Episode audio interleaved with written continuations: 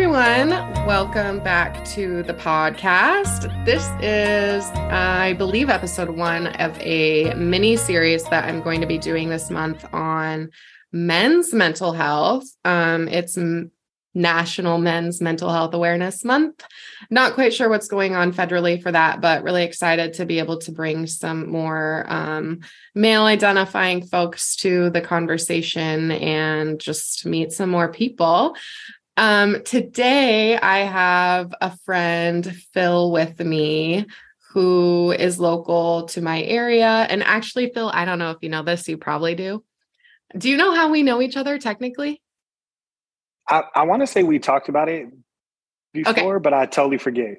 You're going to die. So my mom was Tova's high school English teacher.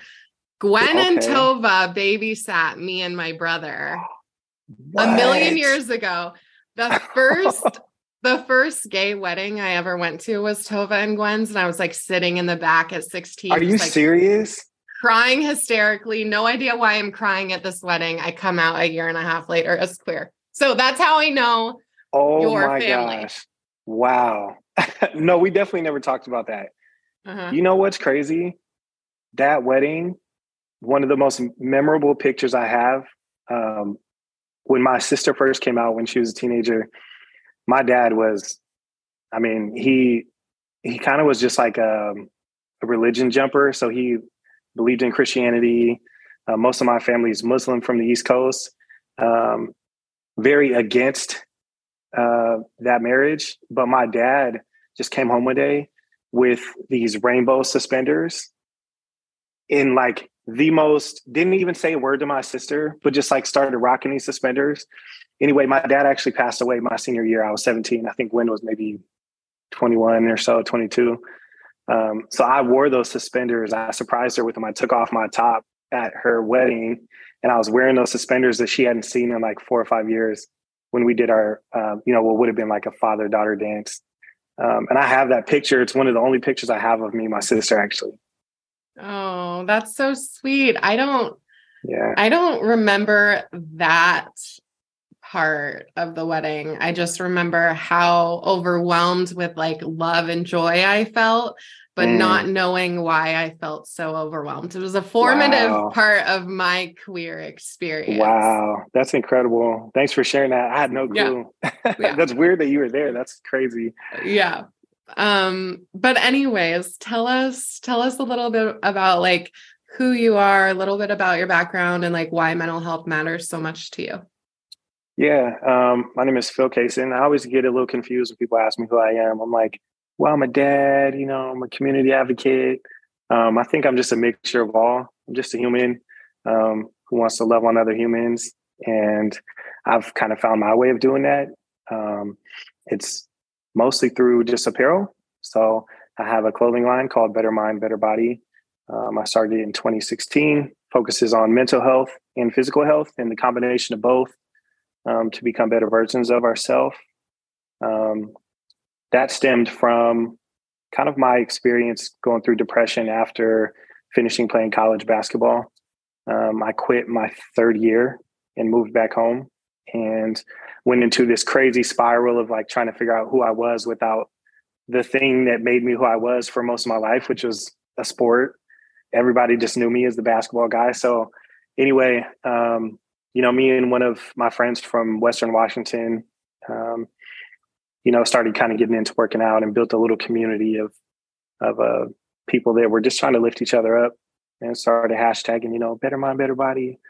Um, and then at the time I started working for uh, the Boys and Girls Club um, and also with the Safe Communities Task Force. I was running a gang intervention program, um, helping youth thirteen through twenty-four, just kind of navigate through some of the systematic challenges that we have in Clark County. Um, but I learned kind of through that process, like how important it was to uh, give back um, and how much it meant to the youth that I was working with. And so um, I did that for a couple of years. And when I quit that job, I just, I wasn't able to maintain a financially stable lifestyle working there. So I had quit that job.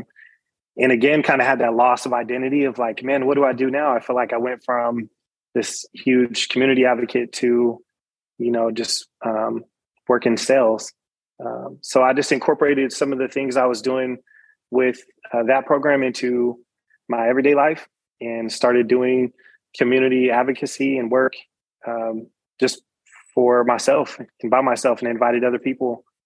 Um, and that was just kind of my way of being a little bit of a light to people and, and improving people's mental health, even though I'm not a mental health specialist. You know, I don't have any school background. I don't have any kind of programming, um, just my own personal desire. So.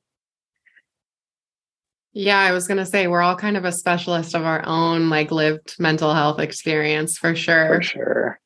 Yeah. You know, it's really interesting as a, I didn't play um, college sports, but I was like on that track and had a lot of trauma my um, junior and senior year that really kind of pulled me out of that track, but like played very competitive softball, four-year varsity, all the, those things, like traveled yeah. every weekend. I felt so confused about who the fuck I was once I stopped playing. And mm-hmm. I don't think we prepare our like high level, especially collegiate athlete athletes for what that transition does when all of a sudden your life is so structured. Mm-hmm. You have all of these expectations and then it's just gone. Yeah. Yeah. It was, it was a culture shock. You know, we went from, excuse me, you know, five a.m. workouts, a diet plan that's suggested to us, kind of being walked through, you know, college, like somebody picked our courses for us, kind of hand fed, um, two a day workouts to, I moved back home and I got a desk job doing sales and was hardly ever physically active. Um, I gained like seventy-five pounds. I was close to three hundred pounds at the time. Um, and that's kind of when my life just kind of started sinking a little bit. And I recognized, like, holy shit, this is happening, you know? Um, and thankfully I, I found some ways to just kind of help pick myself up. I just, I always tell people I started dating myself, everything that we do on a regular basis with people. Like, I just started doing solo, going to dinner, having breakfast, going to the movies, going hiking, walking, whatever I could do just to kind of build up my, my self-esteem. So. And you did that while being a dad, right? Because how old is your little? Yeah, he's eight years old. Um, he kind of came at the kind of, gosh, man, kind of in the middle of me figuring it all out. And then here's, boom, here's this, this another surprise because um, he was not planned. And me and his mom have never really had a, a long-term relationship. So it was all very new for both of us, um, and had a little man. And Um, it was the best, you know, surprise that ever, that ever happened to me. So. Yeah, you guys are way cute together. Um, so what did your kind of, obviously, like, dating yourself, all of that is like beautiful, but were there, was there like a therapy experience or like anything like that that came in with your depression? What, What has the conversation for you been like in your life around like normalizing therapy, asking people if they're okay? Did people ask you if you were okay? Like, what's that mm-hmm. kind of like from your perspective? Um, sheesh. To be transparent with you, I had a short spin with therapy, maybe six months. Um, this was around the time that Kingston was born. My son was born. And, um, I didn't have a good experience because I went because somebody asked me to. Um, my son's mom at the time, you know, I grew up in a very broken household. Um, all of my brothers had, you know, two, three baby moms and multiple kids with multiple people. And it just, it was like, almost like it was expected of me. And so when I found out that Kingston was going to be born, you know, I really wanted to try to make it work with his mom. And Um, again, this all kind of happened in the middle of my depression. And so she had asked me to see somebody, um, and I agreed so that we could make things work. And so I started individual counseling and then also started couples counseling.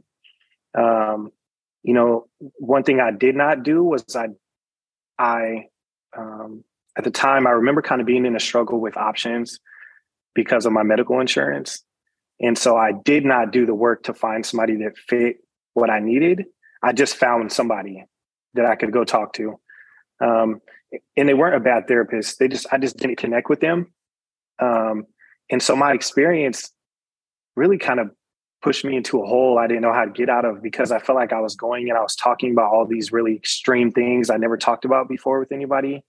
And then I was going home with the same feelings.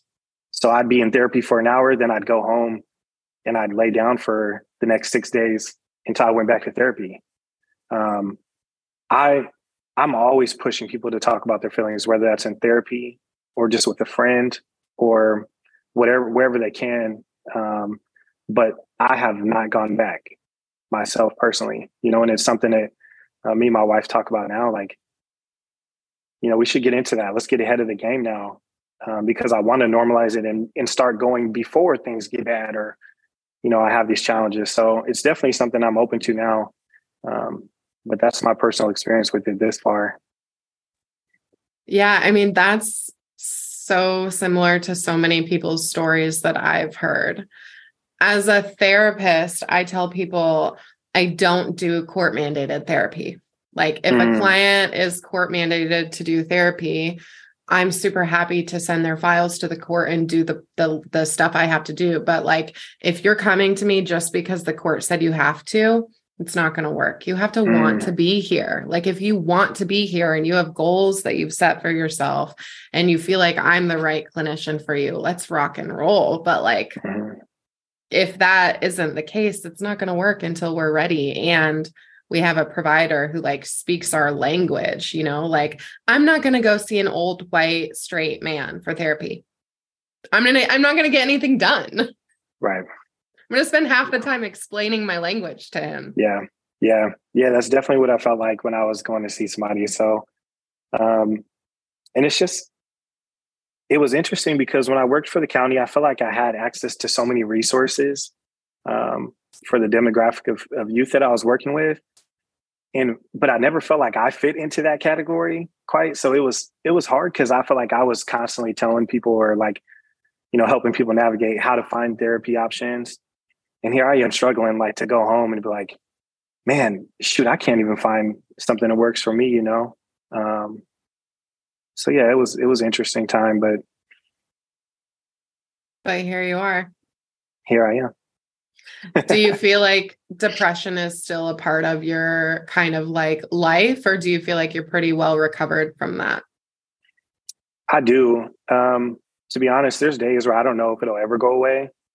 Um, but I know that I found more coping mechanisms and also ways to grow through some of those feelings. And I can, um, you know, I, it's funny, I had my podcast yesterday on mental health, and at the beginning of it, you know, um, I had mentioned like, man, well, everybody can recognize one or two signs. And as soon as I said that, I said, wow, at one point I didn't recognize any signs, or I, I, I knew something was happening, but I didn't know what it was. And so I quickly like took that statement back. Um, I was going through things and I just didn't know what I was going through. Um, now I know what I've been through. And so I can recognize it a little bit better. So I still struggle with it very deeply. Um, but I, I trust in my support network. And I trust in my ability to reach out to people when I need help now. Um, and I trust myself to be alone.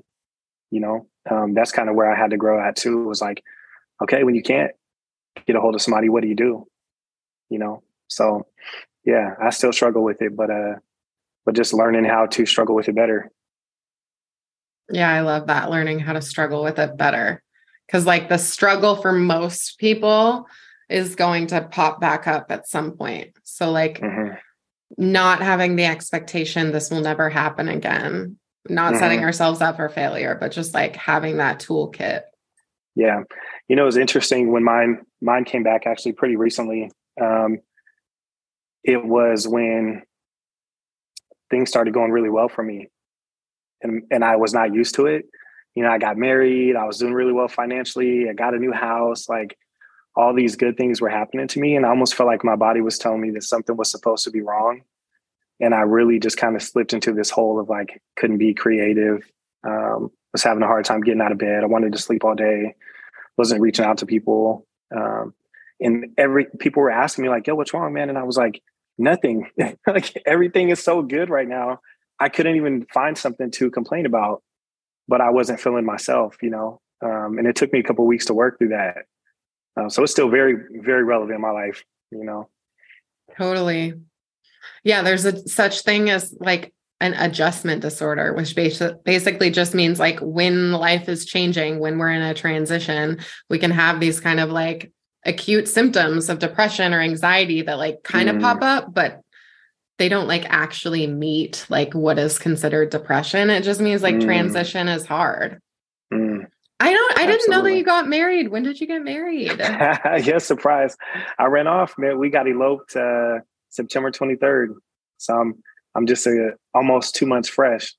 Oh my gosh. I'm so excited for you. That's beautiful. You, you and know, I were funny. Going through like a heartbreak at the same time. We were, and we were for sure. It, as soon as I said my wife, I was like, I wonder if she knows I got married, but I thought I we were friends not. on Facebook. So I was like, I figured maybe you've seen. Oh, I don't fuck with the Facebook. I don't either. I I like only share because my business page is connected to it and then I'm out. Yeah.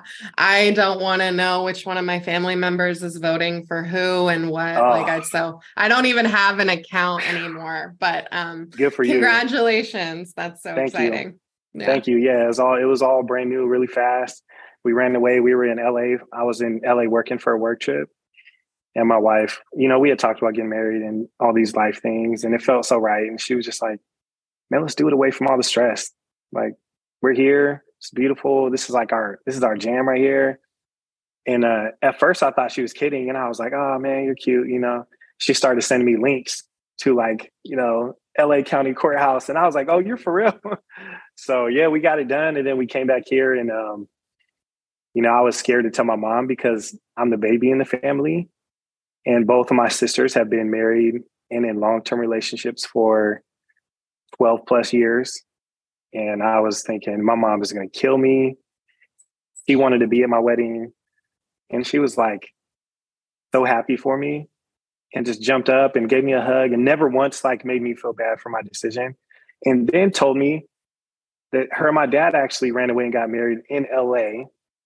What? The first time they ever got married. We had no clue. That never, she had never told me that. Oh my God. That just gave me chills. She's like crying. And she's like, me and your dad ran away, got married in L A. They were both in the army. And uh, she was like, we just decided we wanted to do it. Your dad took me to the courthouse. We got it done.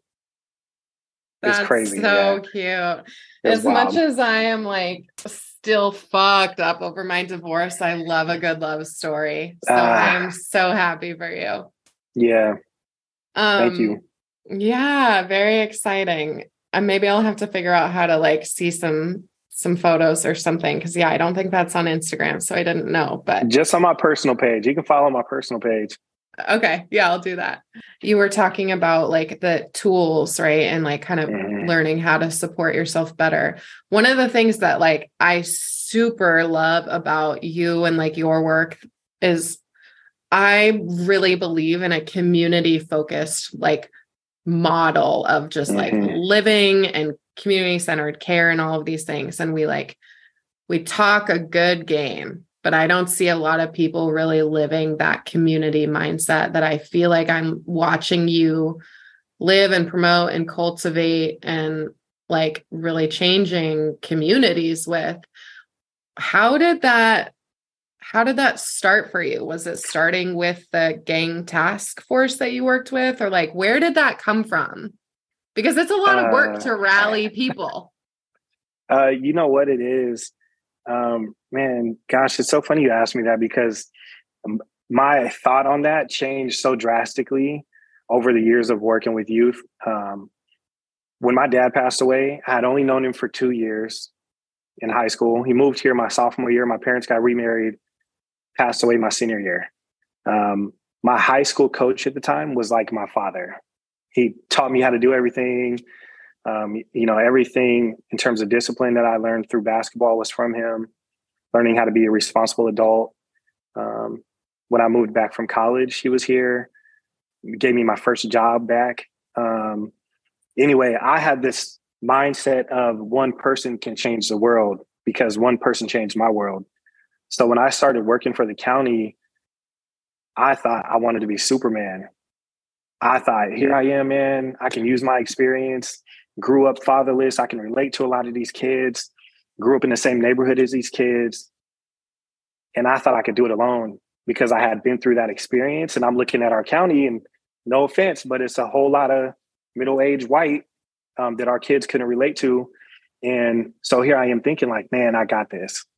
And I remember uh, his name was Josh. I forget his last name. Josh I worked with at the Safe Communities Task Force. One of his rules was when we're working with the youth, one of the first things we did was we made them kind of like a, kind of like an identity card, like a license, but it was for support. So we sat down with them every week and we talked about who they trusted and if their list had changed, but they always had this little card in their wallet that had five people that they could call before they made a decision that could change their life. Um, and it, gosh, I'm getting the chills now telling you, but it just, it reminded me that we're not the only ones. And it reminded me that it's bigger than just us um, in so many different ways. And so it kind of navigated me from feeling like, man, I can do this myself to we're so much stronger together. You know, if somebody can't get a hold of me, but they have second, third, or if I'm number three, if they can't get a hold of somebody else, but I'm third on their list and they can get a hold of me, um, then how perfect is that? You know? And so I really just adopted that mindset for everything. Like, to me, doing things together and already having this like idea of being a good teammate from playing college sports and whatever, like doing things together felt better. And selfishly, it was easier, you know, um, and we could make such a bigger impact. And here in our county, I feel like we do have so many resources that other counties don't, but I feel like everyone works solo. So all these great organizations, all going different directions, nobody really willing to work together because of, you know, whatever funding, whatever the cause is. Um, but nobody was willing to work together when I worked for the county. And so that was one of my big things was like, yo, we're going to figure out how to do this side by side. And, um, and I really just moved that over to what you see from Better Mind, Better Body. Like, it's just a lifestyle now of like, yo, we're going to do this together. We're stronger when we're, we're unified. So, yeah. Yeah. Yeah. And I really do, like, it's so powerful for me to witness, because I think I'm unique in that I'm ten years into my career, but I'm, oh my God, twelve years into my career, but I'm twenty-nine. I started working. Wow. Um, yeah. I started working full-time swing shift my senior year as a caregiver, totally inappropriate, but like, I remember being kind of like green in the field and like feeling like I could just do so much. Right. And like, if we adopt that mindset and run with it long-term, it just takes us to burn out so quick. Mm-hmm.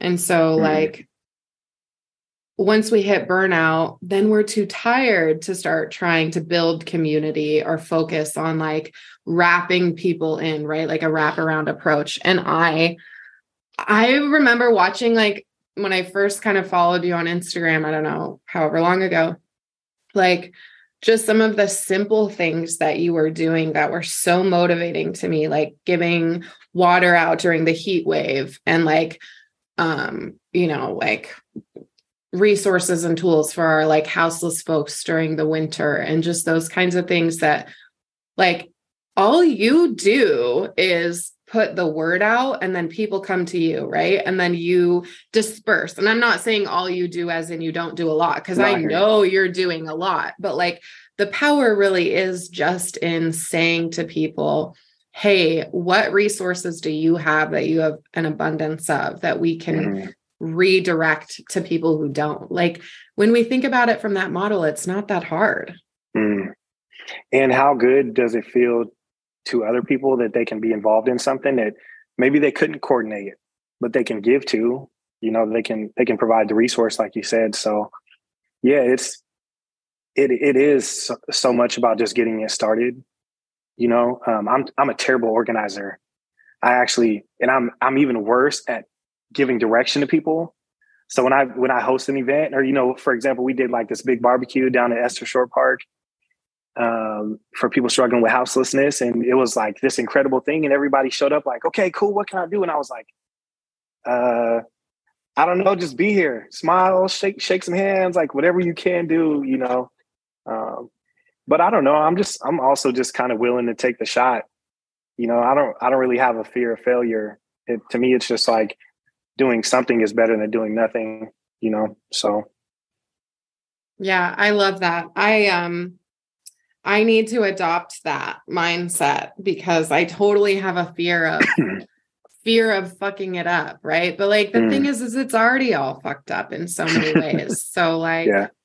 that is holding me back. I've been thinking a lot about, you know, like I built my van, I lived in it for a year. I'm not living in it now, but I have a fucking Sprinter van. That's mm. so much space to be able to like distribute supplies to people, places, and try to collect. And I'm like, how do mm. I, how do I use this tool somehow to like help? I've been trying to really think about that. So mm. let me know if you need something. I got you. I got you. That's incredible. Yeah. I've been watching you a little bit on the van life. Yeah. That's crazy. I had a couple of friends kind of all at the same time going through the building process and being very transparent like you about like, yo, it's not just glamour. There's a lot of work that goes into this. There's some struggles. Um, mm-hmm. So it's been crazy watching and, and being able to kind of feel like I'm in the back seat with you guys. Oh yeah. It's fun, but oh, it's unique. There's some things yeah. that I would have never thought I would have done five years ago that I have now done, mm. but I'm proud of it. So there yeah. you go. So tell us about your brand. I have quite a, I feel like I have quite a few things from your brand. I was just wearing my unapologetic queer shirt the other day and someone was like, where did you get that? And I'm like, oh, let me tell you, I'll tell you. So tell us about your brand. Tell us about like any events y'all are doing or um, like, how are you contributing to this men's mental health conversation? Mm-hmm. Yeah. You know what? Shoot, you could probably explain the brand better than I could. I, um, uh, B M B B has changed so much over the past couple of years. Um, you know, what started off is just kind of like, a, like if you go back and look at twenty sixteen Instagram, it's a bunch of guys working out in the gym every day, you know, trying to grow that way. And then it went through this crazy phase of just community work, really no clothing. Um, I don't even know where the clothing came from. Somehow I got stuck making clothes now, uh, but it's incredible because I love, I think it's a great way to put out a positive message. So, you and know, you're good at it. And I, and I love it. It's like that weird little yeah. thing you never knew you liked doing, you know, as a kid, I never took an art class or like graphic design or anything like that. So it's been this cool learning curve, but anyway. Um, so yeah, I just, I, I discovered that it doesn't matter what our job title is or who we are, we can make an impact. Um, and that was kind of something that I was struggling with my identity too, as I got older. You know, I went from like feeling like I had no purpose being in sales for years and years, and then jumping into community work and really struggling financially, not being able to make a living, but having this huge purpose that I got from doing it. Um, and really just moving that into both, like I can make a living making uh, apparel, you know, so I do that so I can make a living. But I can also make a huge impact making apparel. So it's kind of a win-win. Um, and it's just something I love. So I've used my brand to kind of just have the hard conversations that nobody wants to have. You know, um, I love sharing things that I feel like, man, somebody's going to delete me today. Somebody's going to delete me today because I trust in my heart doing the right thing. And so I'm just like, you know what, man, we're going to go for this. And uh, I'm going to use my platform for what feels positive and what feels like love. Um, and I'm going to be the person that makes something for somebody that maybe they couldn't find elsewhere. Um, you know, and and it's been really cool. For example, like right now I'm partnering up with Cycle Bar. Um, on the nineteenth, we're going to do a mustache ride. I'm struggling in that department, but we're doing a Movember mustache ride. Movember is an organization that... Um, Um, builds funds for uh, for men's mental health, um, testicular cancer, et cetera. And Samuel, my good friend over at Cycle Bar, um, has a huge passion for mental health as well and asked me to be a part of it. So I'm making apparel for them for this mustache ride. And I'm going to help uh, by donating funds from the profits to that Movember goal, which is one thousand dollars. Um, and then on that Saturday, the nineteenth, we're going to do a community ride. It's free for the community. Folks can come. I'll have apparel set up there that they can purchase as well. Um, and it's just all about spreading awareness. Um, and then on top of that, you know, we do, a, I'm week thirty right now for my own podcast. Um, I do wow. mine on Twitter. So I was going to say, I looked at your Twitter. I don't have a Twitter. So what happens is I go on there and then you can only scroll for so long before they tell you you have oh. to sign up. Okay. Okay. Well, so we don't, we don't record our space. So you wouldn't really be able to hear anything anyway. Um, but I'll send you a link. We have a mental health podcast. It's really just me and a, a good friend of mine who is really big in the basketball community coming together and wanted to open up the conversation for people. Um, There's a lot of stuff on Twitter that I don't understand. This Web three, cryptocurrency, uh, all kinds of N F T world. Like I'm not, I'm not a part of any of that, but the people that come to this space are, and for them, it's this huge release from that world where they can just come share their mental health issues and uh, just kind and of. That's that a part community. Of why I'm not on Twitter. Cause I'm like, yeah. I don't know what is going on over there. It seems like yeah. shit is crazy over there.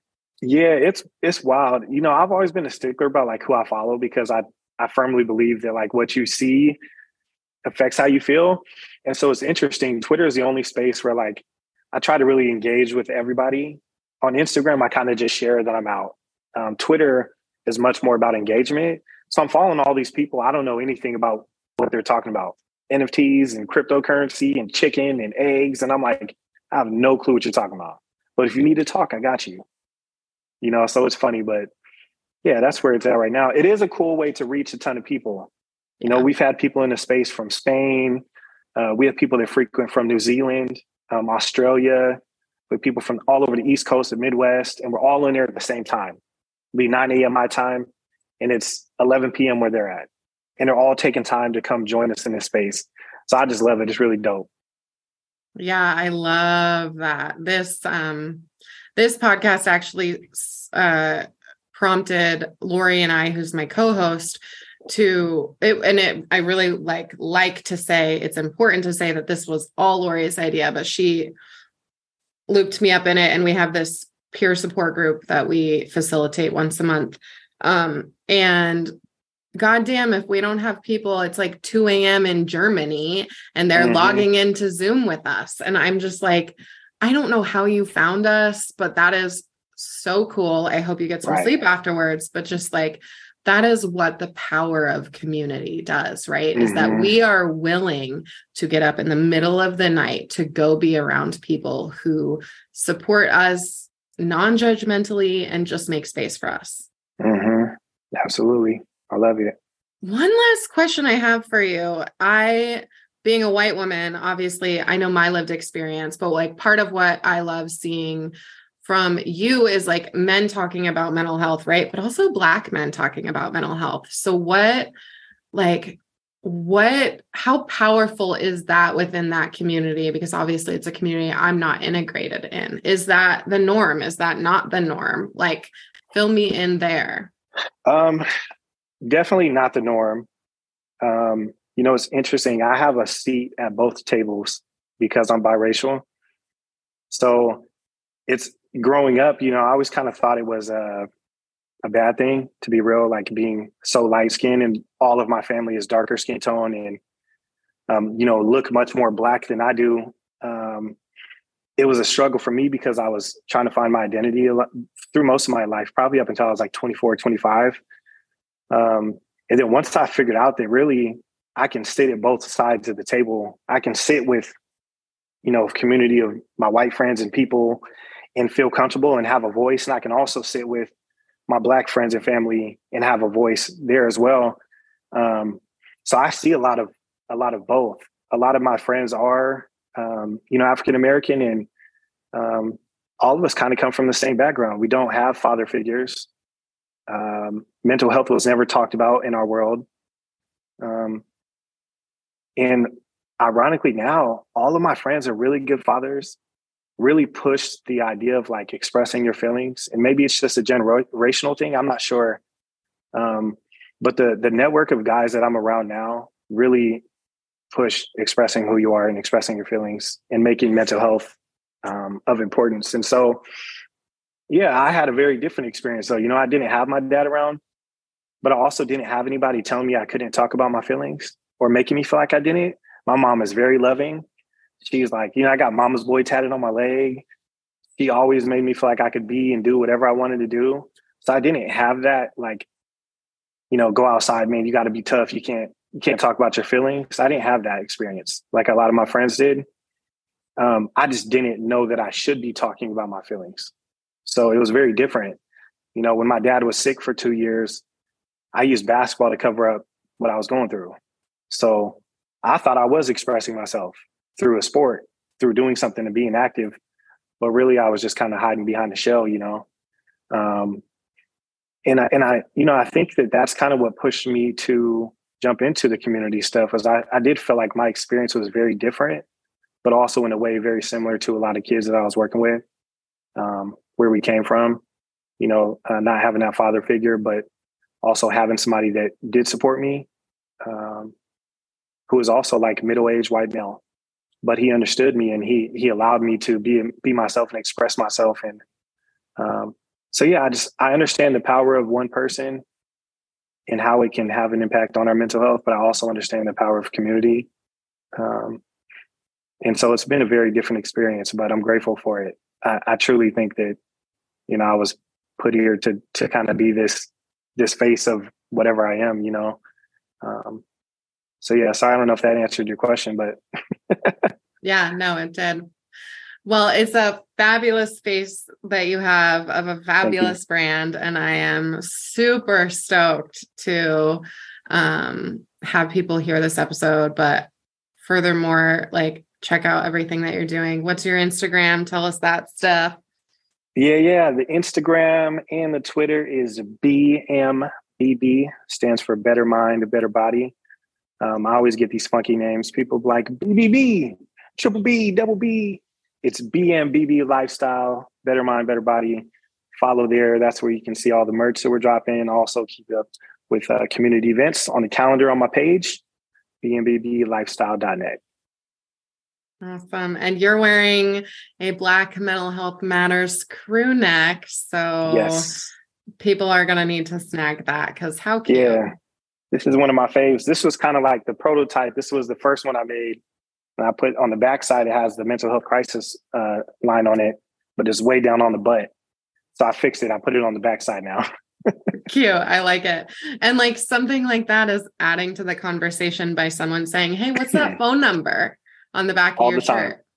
All the time. And most people know, people that have seen the phone number know the phone number. So most people know, and they'll ask me, but they're just kind of in awe that I have it on my back. So it's great. Honestly, I love making conversation starters. I think it opens up the door for conversation. Even if they don't say something to me, I think a lot of people will go back and be like, yo, man, I saw this guy wearing this one sweater. Or I get people all the time to reach out to me and like, man, I saw one of your sweaters today. The mental health one is usually this one. Um, so this is one of my favorite pieces. I rock this all the time. Cute. I'm going to have to snag one. Well, I'm going to have so- to shoot you one. Thank you so much for your time, and um sure. So glad to see your face and congratulate you on your secret runaway wedding and uh yeah, everything you. That you are doing. I am just I love to watch it, and um I'm gonna try to get more involved. I appreciate it. We'll we'll definitely connect. I'm happy to hear about what you're doing. I'm gonna look into it a little bit more as well, and I'm glad we could finally make this happen. It's been a couple years in the waiting. I know it has been. Okay. All right. Until next time. Hi, friends. Thank you so much for listening to this episode of the Bold, Beautiful Borderline podcast. Lori and I are so grateful that you're here with us on this journey, and we can't wait to dive into more topics in the future with you all about borderline, and even have some more fun and exciting guests to join us on the podcast. If you really enjoyed this episode, we would love if you would rate, review, and subscribe to the podcast wherever you listen. We would also love to see you interact with us on social media and on our Patreon page. The links to that are included in the show notes, so check us out there. We would be incredibly honored to get to know you all as you get to know us and our recovery stories. We love you, and we'll see you next time.